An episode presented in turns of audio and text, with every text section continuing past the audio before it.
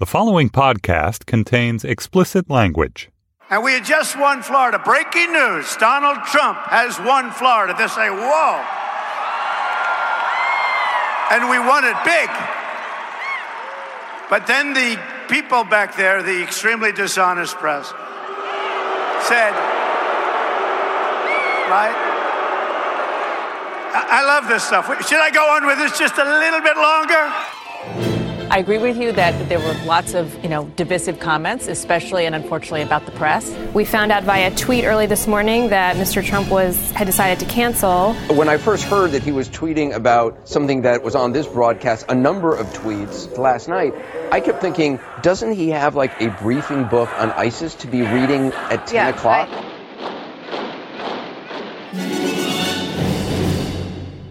Hello and welcome to Trumpcast. I'm Virginia Heffernan. At Trumpcast, we begin with a moment of silence. Because Donald Trump is still our president elect. Jason, the, we are having a moment of silence. You are supposed to respect that. So, you know those fairy tales where sweet, innocent little miller's daughters have to be married off to horrible ogres? Well, I think we've been feeling and acting that way since the election. Like we're about to be slammed into some Bluebeard closet by our horrible husband, and there's nothing we can do about it. Well, Will Saletan has some good news. Will writes about politics, science, technology, and I don't know, the meaning of life for Slate, which means I guess he doesn't write about needlepoint, but almost everything else. His good news is that ogre we're married to might just be a baby. Donald Trump, he says, is a pushover, an emotional softy who's easily won over with the right amount of flattery, good dogs, and warm brownie bites. But before Will Saletan comes to break it down for us, we had a little brown paper package show up on our doorstep today. We opened it up with great curiosity and in it found an eight track tape. We dug out of the dust our old eight track player, and this is what we heard. No Trump.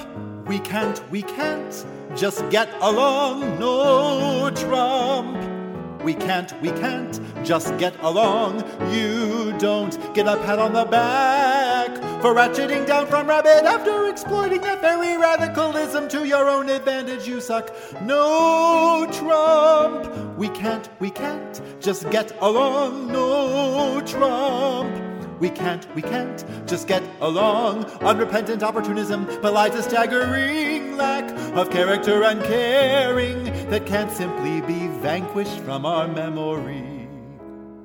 You are an aberration and abomination, willing to do and say anything no matter whom it aligns you with and whom it might hurt to satisfy your ego, avarice, and greed. I don't believe you care much about America. I believe the only thing you care about is self aggrandizement. Your strongest allegiance is to your own cupidity. You are an aberration, and abomination, willing to do and say anything no matter whom it aligns you with and whom it might hurt to satisfy your ego, avarice, and greed. I don't believe you care much about America. I believe the only thing you care about is self aggrandizement. Your strongest allegiance is to your own cupidity. As long That composition was created by Matthew Francis. He set a column by Charles M. Blow in the New York Times called No Trump, We Can't Just Get Along to the music of Frederick Chopin, specifically Waltz Opus 64 number 2, because why not? have an obligation to resist you and your agenda. You are. Step into the world of power, loyalty, and luck. I'm gonna make him an offer he can't refuse. With family, cannolis, and spins mean everything. now, you wanna get mixed up in the family business. Introducing The Godfather at ChumbaCasino.com. Test your luck in the shadowy world of The Godfather slot. Someday, I will call upon you to do a service for me. Play The Godfather now at ChumbaCasino.com. Welcome to the family. No purchase necessary. VGW Group. Void where prohibited by law. 18 plus. Terms and conditions apply. My guest today is Will Saletan, who writes about politics, science, technology, and other stuff for Slate. His column in Slate this week is called How to Manipulate Donald Trump. Welcome, Will. Hey, happy to join you, Virginia. So I love this piece you have today in Slate, uh, yesterday in Slate about how to manipulate Donald Trump. It's sort of, you know, those who do not cheer at his victory have spent a lot of time feeling sort of disempowered and, and sorry for ourselves. And this was a, this had a kind of like Lao Tzu or, yeah, Sun, whoever the art of war, Machiavelli side that made me feel like, okay, maybe we could sort of get our mojo back and, um, start pushing Trump around, or at least imagining that we could.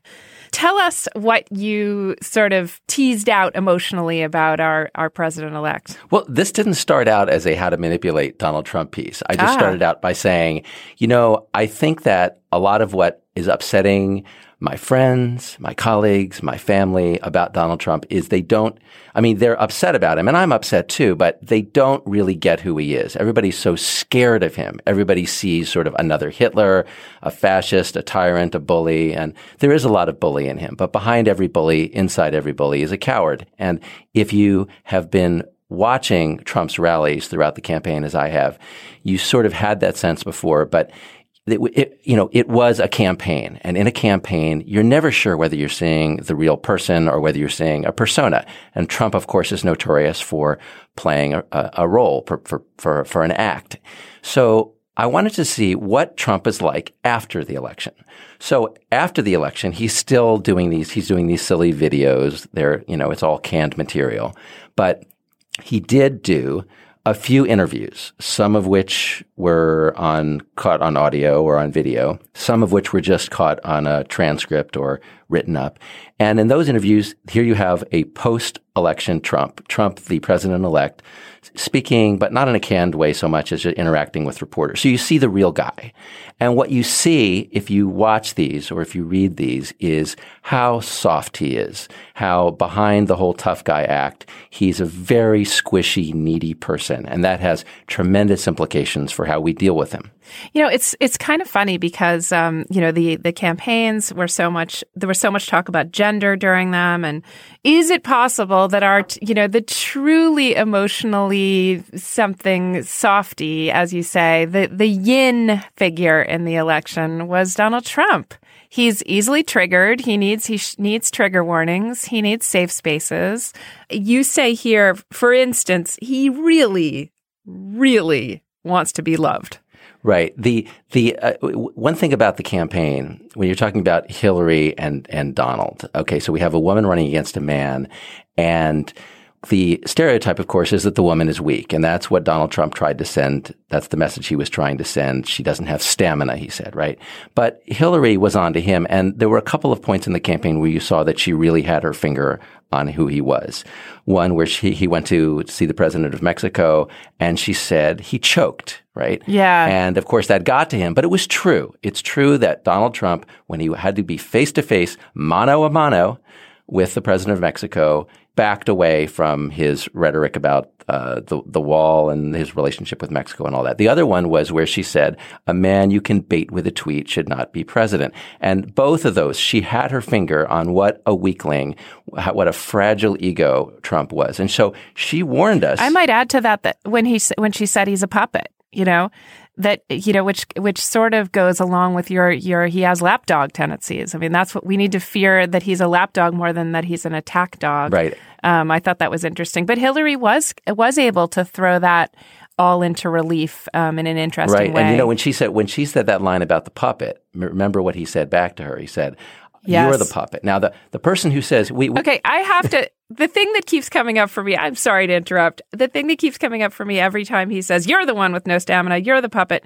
is that one time I, I don't even know why I'm telling this story, but one time I was so down on my health and I was at the ear doctor and he looked in my ear. We were trying to figure out something going wrong and he said, I think you have eczema. And I said, you have eczema. I just was like, I just thought it was an insult. You know, I was tired of being the one with the problems. right. And I feel like, you know, Trump says, Oh, you say there was voter fraud? You have voter fraud. you know, it's just like you've got eczema. Right. Um, Right. And, and, you know, I don't even know what that's, that was a low point for me, but that's all in a day's work for Trump. Ta- what makes a person talk that way and do that? Well, fragility, right? I mean, the guy who says, no, you're the puppet is the one who secretly is afraid of being thought of as a puppet. It's not somebody who, now that's during a campaign. So now we have the post election phase. The guy has just been elected president of the United States. Normally, the behavior of a person in this situation is, I don't have to worry anymore. I'm going to be president for the next four years. I was just validated and I have power right? And now I need to be responsible. I need to think about other people and how I'm going to bring this country together. What the problem with Trump is he just can't emotionally rise to that level. He has not shown us so far. So more than anybody who's ever been elected to the presidency in my lifetime, he has failed to change at this point, has failed to rise to the level. And so he's still trying to say, I won the election big. I beat the other side badly. You know, he, uh, three weeks after the election, Michigan is certified for him. What does he do? He runs another victory lap. I have Michigan. He's like the kid who, you know, you went to high school with and now it's 20 years later and he really should have moved on with his life, but he can't stop talking about uh, what a great debater or football player he was. And here's his letter jacket. Okay, so he wants to be loved. He wants us. His ego is super fragile.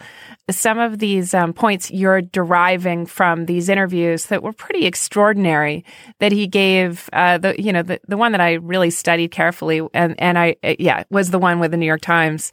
That's where he was boasting about how well he campaigned and a did I remind you I won the election. Right. The the most amazing thing to me about that interview, it's not so much a particular word, it's the fact that he's introduced by the publisher, Donald um, uh, Mr. President elect, would you like to say uh, uh, give some opening remarks to the assembled staff, columnists, et cetera, of the New York Times? So normally someone given this opportunity would talk about their presidency, what they're going to do, what the future holds, how they see things. No, he spends what appears to be about 10 minutes rehashing the campaign, talking about what a great job he did, um, how he was underestimated by the media. It is a bizarre performance. And at, at, at some point, the publisher has to step in and say, all right, now let's move on and talk about what's ahead. That's pretty you sad. Know, uh, I worry a little bit that even bright people who, you know, ought to have a certain um, have their immune system up for against someone who, you know, in the morning calls the New York Times, uh, you know, despicable and failing, and and to your face says it's a jewel of the globe. I worry that it, you know because he's like a toddler and he suddenly wants to be loved. It's very hard to not give him that love that he craves you know, because it seems so simple. Why not say, oh, wow, you did do well in Michigan. Good for you. Well, good dog. Well, maybe we should ask that question, Virginia. I mean, maybe put it this way. If he's not going to be the adult, maybe we need to be the adults. Okay. Mm-hmm. So we, we work with every parent knows this situation. You're just used to the person on the other end being three years old or five years old. You know, in this case, he's 70, but we know how to work with this. And you cajole, you, to some degree, you try to nudge along and bring the best out of him. But in his case, a certain amount of flattery. Look, it's not just parents, right? Think back to the history of monarchies. Donald Trump is basically a king. Uh, he has the personality of a king. And forever and forever, people learned how to be courtiers, how to uh, stroke the king's ego. And they did it because the guy had power and you really needed to bring the best out of him. And you just didn't have the luxury of judging in public. And maybe to some degree, we need to think that way. We don't want to normalize the guy, but we would really like him not to blow up the world. So maybe this is how we have to deal with him. Okay, so tell me what that looks like, you know, on a specific level. I mean, you you and I weren't in the room at the Wall Street Journal, 60 Minutes, uh, you know, the Times, but you know, hopefully some listeners or, or you know, friends of listeners will be in the room with him during legislative conversations or, you know, consequential conversations. So what would it look like to both flatter him and um, manipulate yeah. him into um, you know, into more sanity and you know more clarity. Well, if we have the luxury of the right people being in the room with him, which of course is the big if. Let's put it this way: when they're in the room with him, as they were at the Times, in my opinion, um, we have some pretty good models for how that's done. Um, we know that President Obama had 90 minutes with him, and that three days after that meeting, Trump was talking about what wonderful chemistry they had, and Trump is saying, maybe I'll just amend Obamacare. So clearly Obama had an effect on him. But in the Times transcript, we have this wonderful, wonderful, I, I, am going to insult Tom Friedman, and I don't mean to, but I have, I can't not call it a suck up. It is a beautiful, elaborate Mm. suck up. And, Yeah. and Tom is doing this on behalf of our planet. So good for you, Tom. Thank you. But he goes, he, he starts in on climate change, which is honestly the number one thing you should be concerned about with Donald Trump because it's a long-term thing. It will pay off for somebody down the road.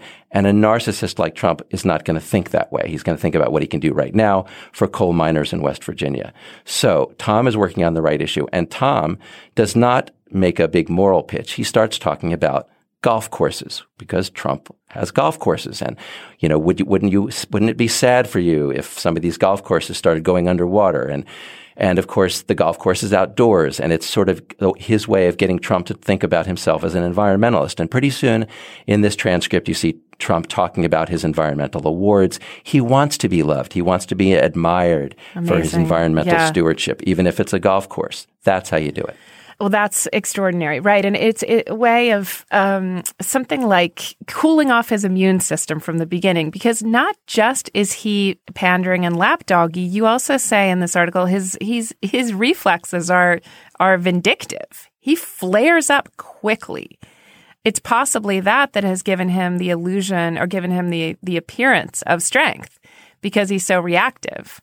But uh, you know, we know that toddlers are the ones that say like, "Uh, "You're the worst mommy in the world," um, you know, and uh, and that's not because they're strong. Right. And also, also, you know that the toddler is might not be so angry at you when they need dinner or tomorrow when they've forgotten about it. Right. And Trump's right. memory is very right. short. He is like a child that way. So he, we have this history of him. That I, what you're talking about, the tweets to the New York Times, a perfect example. In Yes. the same day, you're horrible. You're failing.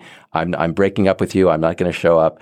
And then shows up with his tail between his legs and, and, and ends up saying, I hope I can, can, can come back to this room in a couple of years and you'll all say I did a great job. And he says, not a conservative job necessarily, just a great job. He wants the Times to love him, even if two hours ago he was calling them a failure and the worst newspaper in the world.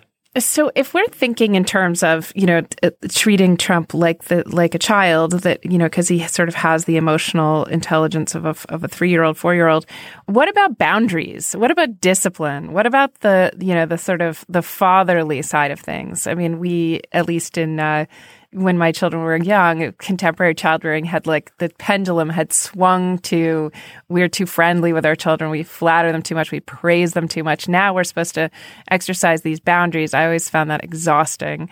But maybe with Trump, you know, is there something, well, let's, you know, let's say the conversation he had with Obama.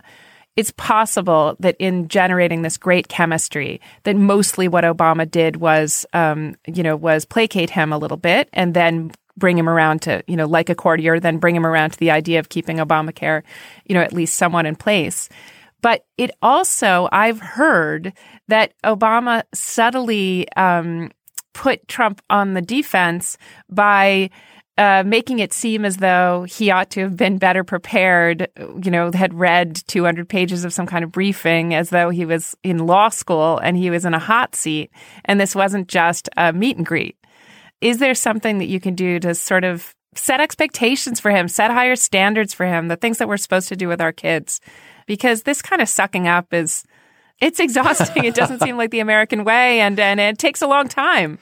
Yeah. And of course, the problem is that when you're doing it as a parent, when you're working this way with a three year old or a five year old, it can be exhausting, but at least you can tell yourself, this kid's going to grow up. I am helping to form him or her and they will be a better person down the road. Now, with a 70 year old man, what do you have to look forward to? really nothing. I mean, he is, he is as far along on the Kohlberg scale as he's ever going to get. So you, you, don't, so it's exhausting and there is no benefit in terms of his growth. So it's really kind of a um, rescue operation. You're, you're basically trying Mm-hmm. to protect your country and the world. Um, maybe the trick is to do this without making him feel emotionally threatened, right? Because know, he responds very poorly when he feels humiliated. So Obama has this conversation with him in private, right? And then it leaks out that Obama said that Trump seemed overwhelmed. So then I thought, oh shit, right? Now Trump has seen that Obama said that Trump looked like an idiot. And now Obama's going to lash, uh, now Trump's going to lash out at Obama and the whole thing's going to explode. But amazingly, in the Times interview, Trump is asked about this and he says, "Oh, I don't think he meant anything bad by that." And he he construes Obama's comment in a favorable way. So somehow Obama established the baseline level of relationship with him that allowed Trump to sort of take this I guess it would be too high praise to say it was boundary setting. I mean, I understand what you're saying. I'm not sure Obama quite did it, but there's an art to to setting those boundaries with Trump or simply conveying to him how serious the job is and what lies ahead without making him feel threatened. And I'm sure that's really difficult, but I think it's what Obama tried to do. This is so fascinating to me and so just well observed. I mean, there's like, the, you know, it's it's one thing to take a look at him and say he's a narcissist and or or you know makes him somehow psychologically beyond the pale, but it's another thing to really go through his communications at length and point out the emotional inclinations in them. So I'm really grateful. You do say there is a, four, a four word sentence in here. I'm not even going to repeat it. I'm not. I'm going to make you say it. I'm going to start you off. It's not just that he's mentally ill. Uh, I mean, is what you're alleging. Trump is virtually. Oh, lo- you remember what oh, you wrote? Lobotomized. That's right. I mean, it's not just that his cerebral cortex is in trouble; it's missing. That's what we learn here. Um, thank you so much, Will. This was really, really illuminating. Thank you, Virginia.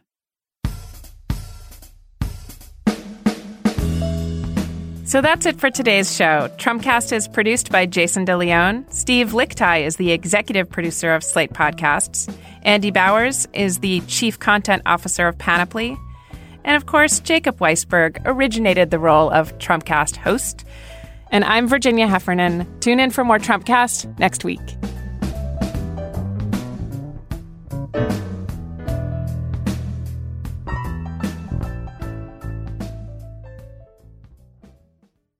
Hello, it is Ryan, and I was on a flight the other day playing one of my favorite social spin slot games on chumbacasino.com. I looked over the person sitting next to me, and you know what they were doing? They were also playing Chumba Casino. Coincidence? I think not. Everybody's loving having fun with it. Chumba Casino is home to hundreds of casino style games that you can play for free anytime, anywhere, even at 30,000 feet. So sign up now at chumbacasino.com to claim your free welcome bonus. That's chumbacasino.com and live the Chumba life. No purchase necessary. Group. Void were prohibited by law. See terms and conditions. 18 plus.